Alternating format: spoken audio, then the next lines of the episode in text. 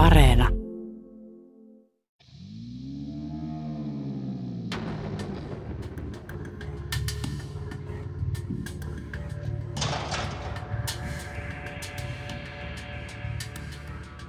Kaikki voimaa vaativat tilanteet siirretään miehen tehtäväksi, kuten myös väkivaltaisten asiakkaiden kohtaamiset. Tästä ei kyllä saa mitään mieslisää, vaikka se käy helvetin raskaaksi, kirjoittaa nimimerkki Tero 80. Miehuus on aina sidoksissa yhteiskunnalliseen aikaan, paikkaan ja sosiaalisiin tilanteisiin. Yhteiskunnassa tuotetaan sukupuolia ja sukupuolena elämisen tapaa, josta on hyötyä.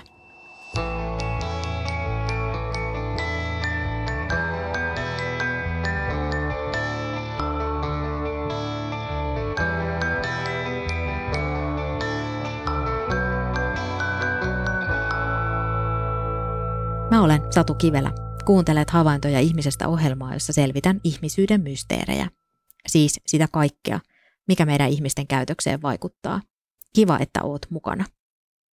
Miehestä puhutaan usein massana ja stereotypioiden kautta. Se piilottaa moninaiset tavat olla mies.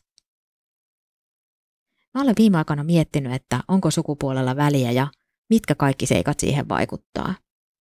Tutkija Henri Hyväsen mukaan globalisaatio, hyvinvointivaltion heikentyminen, muutokset ja epävarmuudet työmarkkinoilla muovaavat maskuliinisuuksia ja miehenä olemisen tapoja. Nimimerkki hyväksytty mies kokee, ettei häneltä ole vaadittu mitään tietynlaista käytöstä sukupuoleen liittyen. En kiinnostu autoista, en halunnut jatkaa armeijassa kuutta kuukautta pidempään. En halua olla se jyrkkä ääni, eikä näitä ole vaadittukaan. Olen ollut työyhteisössä ja perheessä, jossa kaikilta on vaadittu samaa. Koen, että olen saanut olla juuri se, kuka olen, ilman että sukupuolen on kiinnitetty tarpeettomasti huomiota. Vaikka maskuliinisuuden käsite on tutkimuksen saralla yksi käytetyimmistä, on sitä kohtaa esitetty myös kritiikkiä. Jos keskitytään liikaa maskuliinisuuteen, se sivuuttaa miesten feminiinisyyden. Ketkä ylipäätään osallistuvat maskuliinisuuteen Onko edes mielekästä luokitella miehiä maskuliinisiin kategorioihin? En sano, että miehet aina ja kaikkialla ovat maskuliinisia tai että maskuliinisuudella on, on mitään itsestään selvää merkityssisältöä. Se ei ole mun nähdäkseni kliininen entiteetti, joka sijaitsisi luonnossa siten, että sen voisi aina objektiivisesti tulkitsen tarkoitusperistä riippumatta löytää – että mulle se on teoreettinen apuväline mies kysymyksen jäsentämisessä. Miksi joitain maskuliinisuuksia ylistetään joidenkin muiden maskuliinisuuksien yli? Miksi miehet tietyssä ajallisessa paikallisessa kontekstissa päättävät olla jollain määrätyllä tavalla miehiä sen sijaan, että he olisivat jonkinlaisia. Miksi maskuliinisuus muuttuu? Näiden kahden käsitteellistämistavan kautta maskuliinisuutta voi mun nähdäkseni ymmärtää. Jos halutaan maskuliinisuudesta puhua, sehän ei ole miestutkimuksessa mitenkään välttämätöntä. Pyysin ihmisiä kertomaan kokemuksiaan tätä jaksoa varten. Kysyin, ootko kokenut, että sulta odotetaan tietynlaista käyttäytymistä työelämässä, armeijassa, harrastuksissa, ystävien kesken tai perheessä. Miten nämä odotukset tai vaatimukset on ilmaistu? Miten ne on vaikuttaneet suhun? Kokemuksistaan kertoi 14 ihmistä. Kiitos kaikille kokemuksia jakaneille. Nimimerkki Tero 80 työskentelee naisvaltaisella alalla. Kaikki voimaa vaativat tilanteet siirretään miehen tehtäväksi, kuten myös väkivaltaisten asiakkaiden kohtaamiset. Tästä ei kyllä saa mitään mies lisää, vaikka se käy helvetin raskaaksi. Vaaditaan tekemään, koska nainen ei suostu tekemään. Ei siinä muuta, jonkun on tehtävä. Jos yrittää olla eri mieltä, niin alkaa pahan puhuminen selän takana. Kova stressi ja terveys kärsii. Työterveyshoitaja neuvoo olemaan välittämättä. Helpommin sanottu kuin tehty. Hyvänen suhtautuu itsekin kriittisesti maskuliinisuuden käsitteeseen, mutta on hyödyntänyt sitä teoreettisena työkaluna tutkimuksessaan. Maskuliinisuus määrittyy sitä miehenä olemisen tavaksi, way of being a man.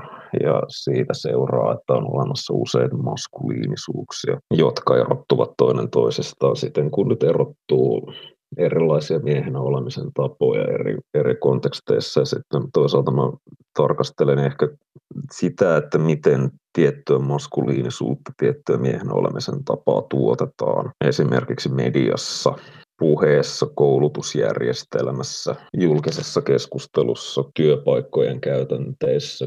En nyt omassa tutkimuksessani niinkään, mutta olen tutkimuksellista mielenkiintoa osoittanut myös ehkä jossain määrin siihen, miten, miten armeija, militari ja tämän, tämän tyyppiset kontekstit, joissa on, on yksinomaan tarkastellaan ja käsitellään, tai voittopuolisesti tarkastellaan miehiä ja käsitellään miehiä, kuljetetaan miehiä erilaisiin tilanteisiin, miten, miten tämmöiset instituutiot muovaavat heidän tapaansa käyttäytyä olla mies, minkälaista maskuliinisuutta näissä tilanteissa toistetaan.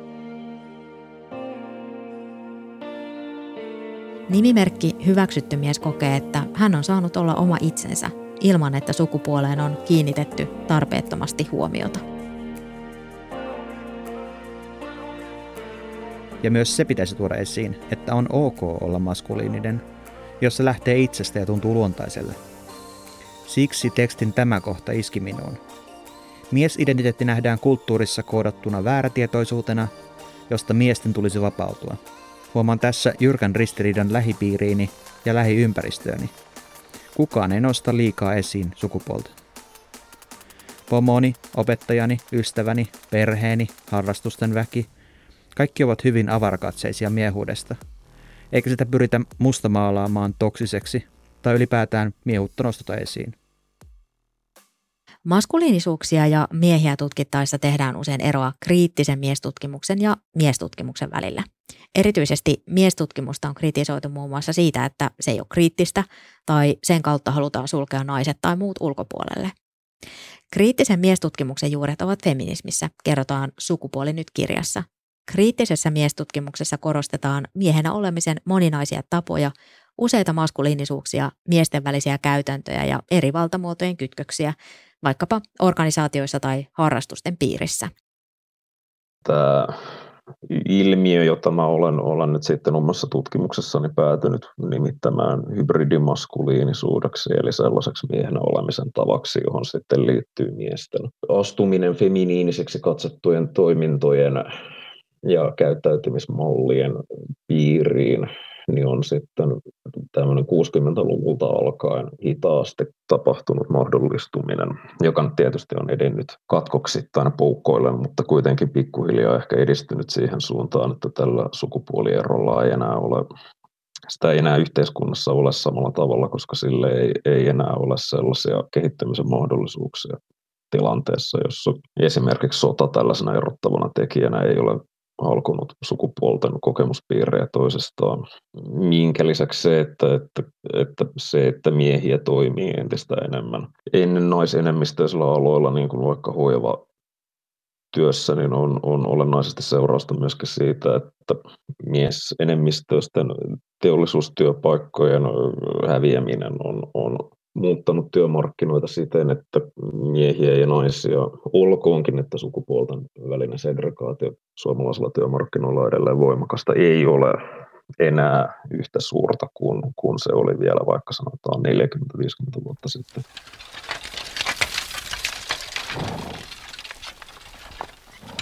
Armeijan jälkeen vaarini joutui sotaan.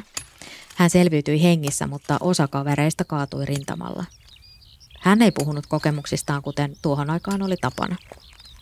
Hänen ja monen muun oli vain pakko jatkaa elämää eteenpäin tekemällä töitä. Metsätöitä, pellonraivausta, tien ja voimalaitosten rakentamista. Yhteiskunnassa tuotetaan sukupuolia ja sukupuolena elämisen tapaa, josta on hyötyä.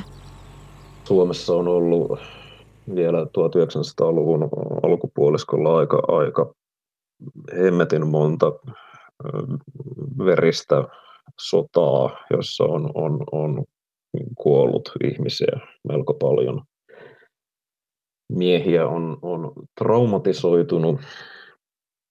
Sisällissota on, on jätti ensinnäkin voimakkaita jännitteitä suomalaiseen yhteiskuntaan.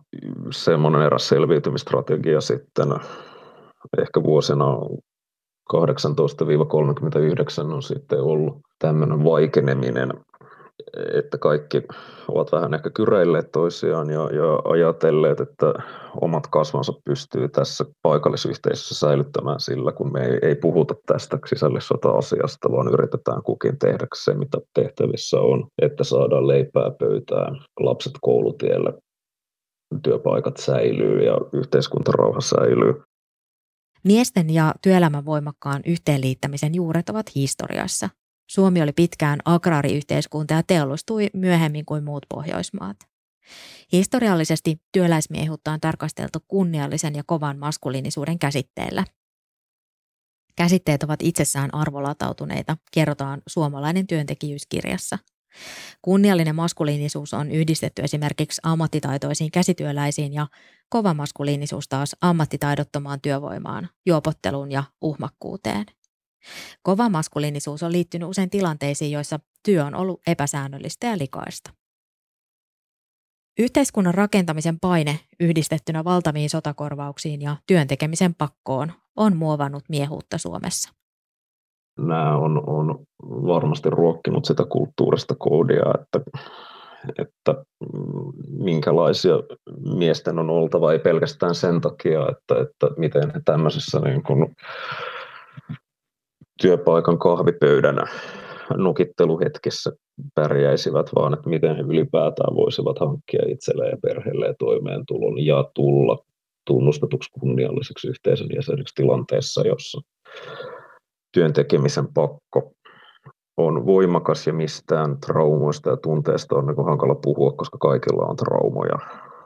Ja, ja on, on, on fyysisesti vammautuneita sotainvalideja, joita on sitten tota, ehkä haluttu tarkastella ja hoivata sen sijaan, että oltaisiin keskitytty sitten tämmöisiin mielen, mielen öö, traumoihin ja vammoihin.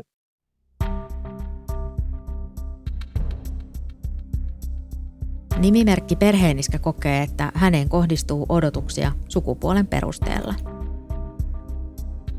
Miehen on täytettävä hänelle kuuluva käytöslokero tai ei hyvä heilu. Mikäli käyttäytyy väärin, seuraa välitön homottelu, vittuilu, uhkailu, moite tai kehotus miehistyä tai käyttäytyä kuin mies. Näitä moitteita ovat myös naiset erityisen hanakoita jakamaan, koska miehen pitää olla bla bla mies. Ystävien kesken ja perheen kesken asia on toki toisin – Ystävyyssuhteen syvyydestä riippuen on vaihtelevasti mahdollista olla oma itsensä. Kriittisessä miestutkimuksessa analysoidaan valtaa, kilpailua, hierarkiaa ja sosiaalisia rakenteita. Näitä teemoja voi tarkastella esimerkiksi hegemonisen maskuliinisuuden kautta, jonka ajatellaan rakentuvan arjen käytännöissä. Hegemonisen maskuliinisuuden avulla pidetään yllä patriarkaati ylivaltaa, etuoikeutetussa asemassa olevien miesten asema vahvistuu suhteessa alistettuihin miehiin ja naisiin. Toinen tarkastelutapa on poststrukturalistinen, jossa nähdään, että vaikka miehet on vallankäyttäjiä, he ovat myös vallankäytön kohteina. 90-luvun lopulta alkaen teollisuustyöpaikkoja alkanut hävitä ja samaan aikaan sosiaali- ja terveysaloja on kohdannut työvoimapulaa ja Pohjoismaissa laajemmin on käyty paljon tätä keskustelua, että miten, miten miehiä hoito, hoiva-aloille, miten miehiä alakoulujen opettajiksi, miten voitaisiin rohkaista miehiä sellaisille perinteisesti feminiiniseksi mielletyille julkisen sektorin ehkä hivenen matalapalkkaisille aloille, joissa urakehitys on, on äärimmäisen niin kuin rajattua. Miten tehdä miehistä tuottava osa yhteiskuntaa sellaisessa yhteiskunnassa, joka toisaalta tarvitsee suurten ikäluokkien eläköityessä entistä enemmän hoivatyöntekijöitä ja joissa arvonmuodostus tapahtuu ehkä sitten enemmän palvelualoilla vientiteollisuuden suurkastuessa. Miehuus on aina sidoksissa yhteiskunnalliseen aikaan, paikkaan ja tilanteisiin. Muutokset miehuudessa tai maskuliinisuudessa eivät ole mitenkään selkeitä, nopeita ja yksioikoisia. Muutos on pikkuhiljaa etenevää, eikä se automaattisesti koske kaikkia miehiä kaikkialla. veljeni on autoasentaja ja kun mä kuuntelen hänen juttujaan, että minkälaisia hahmoja siellä kahvipöydässä on ja keiden kanssa niitä autoja huolletaan, minkälaista se keskustelu ja keskenäinen nokittelu on, niin, niin eihän se ole muuttunut niin. paljon ainakaan, että se on, on ja, ja heillä on myöskin semmoinen kulttuuri, sana jota inhoan, mutta jonka nyt, nyt kuitenkin tähän itse toin, että, että he tekevät hyvää juttua siellä ja heillä on mukavaa keskenään ja se asia toimii, mitä he siellä tekevät. Ja että sitä ei, ei tarvitse muuttaa eikä kopeloida sitä työnteon tapaa, työyhteisössä toimimisen tapaa, koska autoja oli eilen, autoja on tänään ja autoja on todennäköisesti huomennakin. Ja niitä miehet haalareissaan siellä korjaa ja se on tämmöinen itse, itseriittoinen järjestelmä, joka ei, ei sitten ole kriisiytynyt niiden osalta, joilla on siellä työpaikat ja, ja puitteet, joissa sitä työtä tehdään. Sosiologi Jeff Hönsin mukaan miehet muodostavat hallitsevan yhteiskuntaluokan. Miehen asemaan ja mahdollisuuksiin toimia yhteiskunnassa vaikuttaa muun muassa koulutus, tulot, ja sosiaaliset sekä kulttuuriset verkostot ja pääomat. Kaikki miehet eivät ole suinkaan etuoikeutetussa asemassa. Muutosvalmius, halu tehdä muutoksia ja miehuuden muuttuminen on kaikkein nopeinta korkeasti koulutetuilla ja varakkailla, kertoo tutkija Henri Hyvönen. Jos työ on fyysisesti verrattain kevyttä ja työpaikat kokevat, että työntekijä on aika kallis satsaus semmoinen kallis lelu, josta halutaan pitää huolta, että se ei mene rikki, niin siellä sitten näitä toimenpiteitä esimerkiksi työterveyden tai työhyvinvoinnin ja työssä terveyden kohentamiseksi tehdään sitten nopeammin ja enemmän. Voimakkaammin ja tietysti puhutaan niin sanotusta uudesta työstä, semmoisesta työstä, jota ei ole aikaisemmin ollut ja jota nyt sitten ehkä on, vaikka sanotaan media-alalla, jota mä olen itse väitöstutkimuksessani tarkastellut yhtenä tämmöisenä työnteon kontekstina, niin siellä kun muutos on jo valmiiksi semmoista aika, aika nopeata, että työnkuvat on voinut vaikka kymmenessä vuodessa muuttua, että, että, että nimike ja talo, jossa tehdään töitä ja työpiste voi olla sama, mutta kaikki niin kun työn sisältö on muuttunut, niin siellä sitten on myös tämmöinen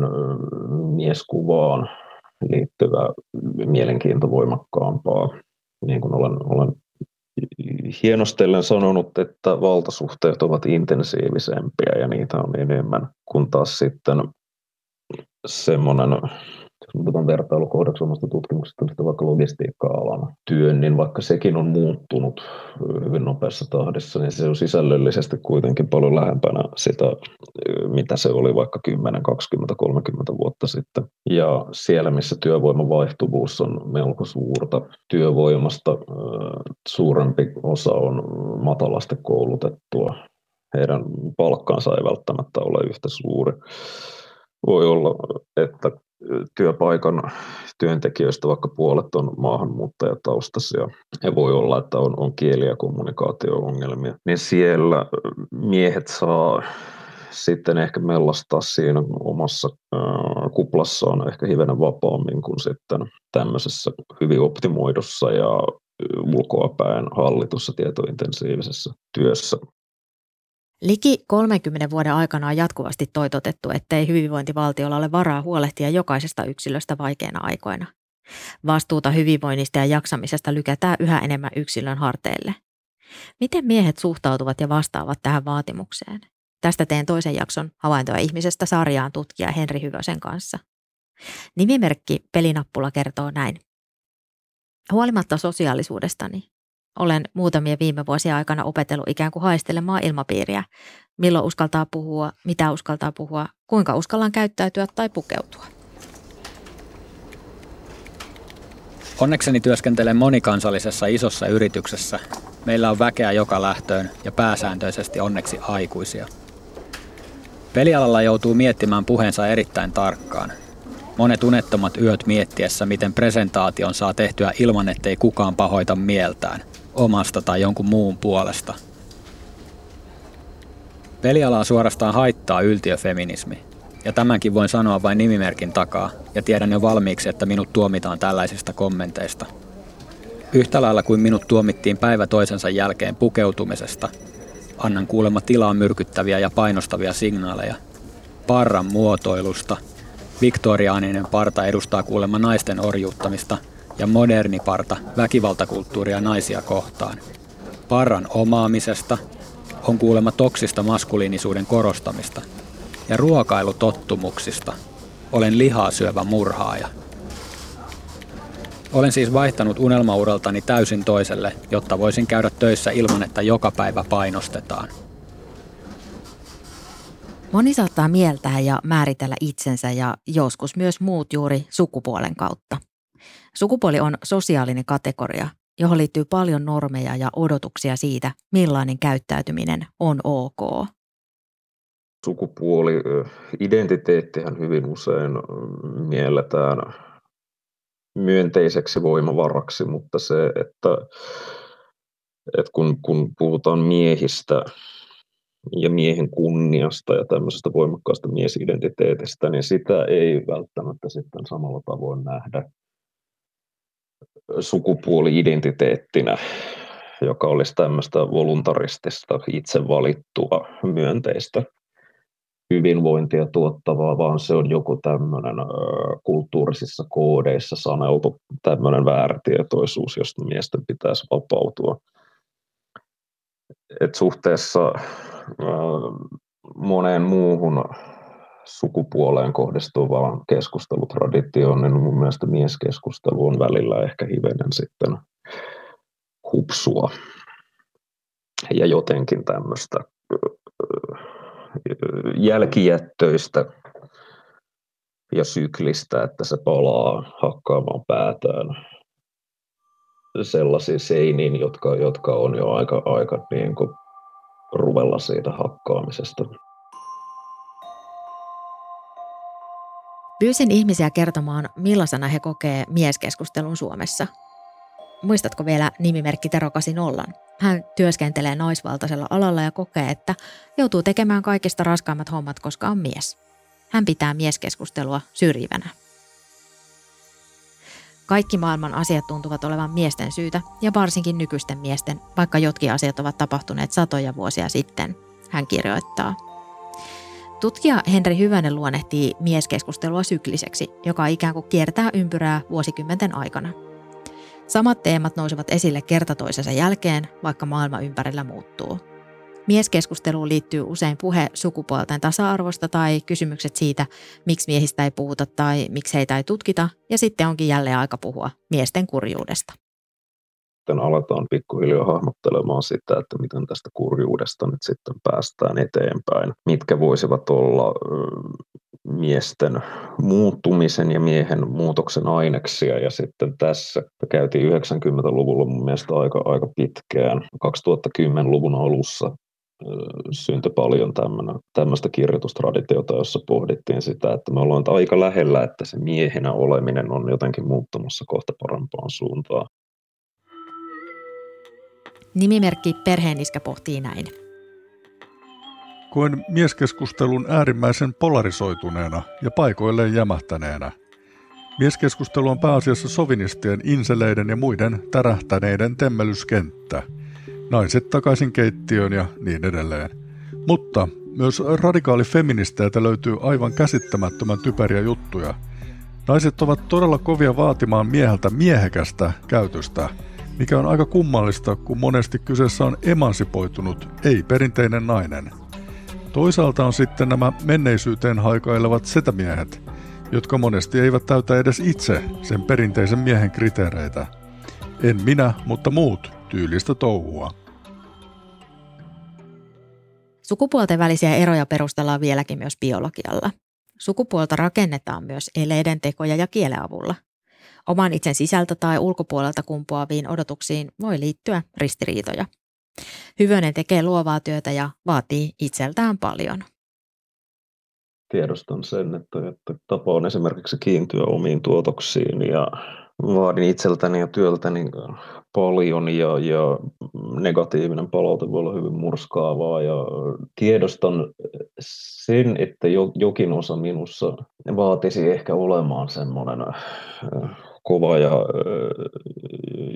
julma itseä ja muita kohtaan, mutta samaan aikaan tunnistan sen, että se ei tämän työnteon jatkuvuuden kannalta ole välttämättä hirveän kestävää, että, että oikea, oikea-aikainen lääke oikeaan vaivaan on sitten ehkä se, mitä, mitä meistä itse kukin sitten pyrkii tuolla vaikka nyt sitten työelämässäkin sitten tavoittelemaan. Joku muu ei tätä ristiriitaa ehkä koe joko johtuen siitä, että ei ole, ole koe, että tämmöinen mieskulttuuri olisi ikinä ollut hirveän vetoavaa, tai sitten vaihtoehtoisesti työ on sen tyyppistä, että, että olemalla jäyhä ja tekemällä asialliset hommat asiallisesti ja olemalla muuten kuin ellonkanat, niin tämä homma toimii ja sille ei tarvitse tehdä muutoksia. Nimimerkki Hyväksytty mies kokee keskustelun miehistä alentavana. Miehuutta kritisoidaan ja käsitellään negatiivisesti, erityisesti ulkopuolelta. Milloin ollaan liian maskuliinisia, milloin liian vähän. Välillä keskustelun sävy tuntuu alentavalta. Erityisesti kaikkien miesten leimaaminen etuoikeutetuiksi tuntuu käsittämättömältä. Osa toki on, mutta kun nimenomaan pitäisi panostaa siihen, että mies saa olla täysin sitä mitä on. Ja myös tunnustettaisiin, että mies voi olla heikko ja heikoimmassa asemassa. Binäärinen eli kaksinapainen sukupuolijärjestelmä sulkee ulkopuolelle sukupuolen moninaisuuden. Se myös vahvistaa sukupuoliin liitettyjä historiallisesti ja kulttuurisesti rakennettuja normeja. Esimerkiksi mikä on sopivaa käytöstä miehellä. Kriittisen miestutkimuksen tehtävänä on ollut nimetä miehet miehiksi, mutta mm, olisiko niin keskustelussa kuin tutkimuksessakin otettava toisenlaisia lähtökohtia? Tutkija Henri Hyvönen on ehdottanut, että sukupuolen moninaisuus tulisi ottaa osaksi myös miehiä ja miesten työelämää koskevaa kriittistä tutkimusta että miehiä koskisi joku tämmöinen hirveänä niin kuin universaali ja jakamaton. Tai sanotaan vaikka, että olisi tietty suomalainen miehenä olemisen koodi tai kulttuurinen odotus, johon kaikkien miesten pitäisi yhdenmukaisesti alistua päästäkseen sitten nauttimaan kunnioitusta ja hyvinvointia ja saadakseen materiaalisia etuja. Että mä ehkä enemmänkin to, rohkaisen tarkastelemaan miehiä semmoisena sosiaalisena kategoriana, johon liittyy hirvittävän paljon innostusta ja mielenkiintoa, niin kuin tämäkin haastattelu tässä nyt kohdistuu siihen, että me jollain tavalla sosiaalisesti työstämme miehen sosiaalista kategoriaa, me olemme kiinnostuneita siitä ja me liitämme siihen niin kuin tietynlaista huolestuneisuutta. Ja äh, toivoa jonkunlaisesta positiivisesta muutoksesta, mutta samanaikaisesti näitä odotuksia ja normeja, normatiivisia lausumia, joita miehiin kohdistetaan, niin niitä on mun mielestä suomalaisessakin kulttuurissa koko ajan useita keskenään ristiriitaisia ja erilaisia. Miesten omissa kokemuksissa maskuliinisuus tai miehuus ei välttämättä ole se määräävin tai edes tunnistettava asia. Osalle se toki voi ollakin, mutta ei suikaan kaikille – on aika paradoksaalista, että yksilöllisyyttä korostavana aikana miehistä puhutaan aika usein yhtenä ja samankaltaisena massana. Miesten valta-asemasta puhuttaessa on hyvä muistaa, ettei valtakuplaa ole kaikilla suinkaan pääsyä. Toki jokaisella on jonkinlaista valtaa omaan elämäänsä. Miesten mahdollisuuksiin toimia yhteiskunnassa vaikuttaa monet muutkin seikat kuin sukupuoli. Esimerkiksi koulutus, varallisuus, asuinpaikka, luokka-asema, ihonväri, sosiaaliset suhteet ja kulttuurinen pääoma. Miesten toimijuutta, etuoikeuksia ja toisaalta syrjäyttämistä voidaan tutkia intersektionaalisen lähestymistavan avulla. Silloin katse kohdistuu rakenteisiin, eikä niinkään yksilöön. Mä olen Satu Kivelä ja tämä ohjelma on Havaintoja ihmisestä. Kiitos, että kuuntelit. Voit lähettää palautetta tai toiveita teemoista havaintoja.ihmisestä at yle.fi. Aiempia jaksoja voit kuunnella Yle Areenasta. Moikka!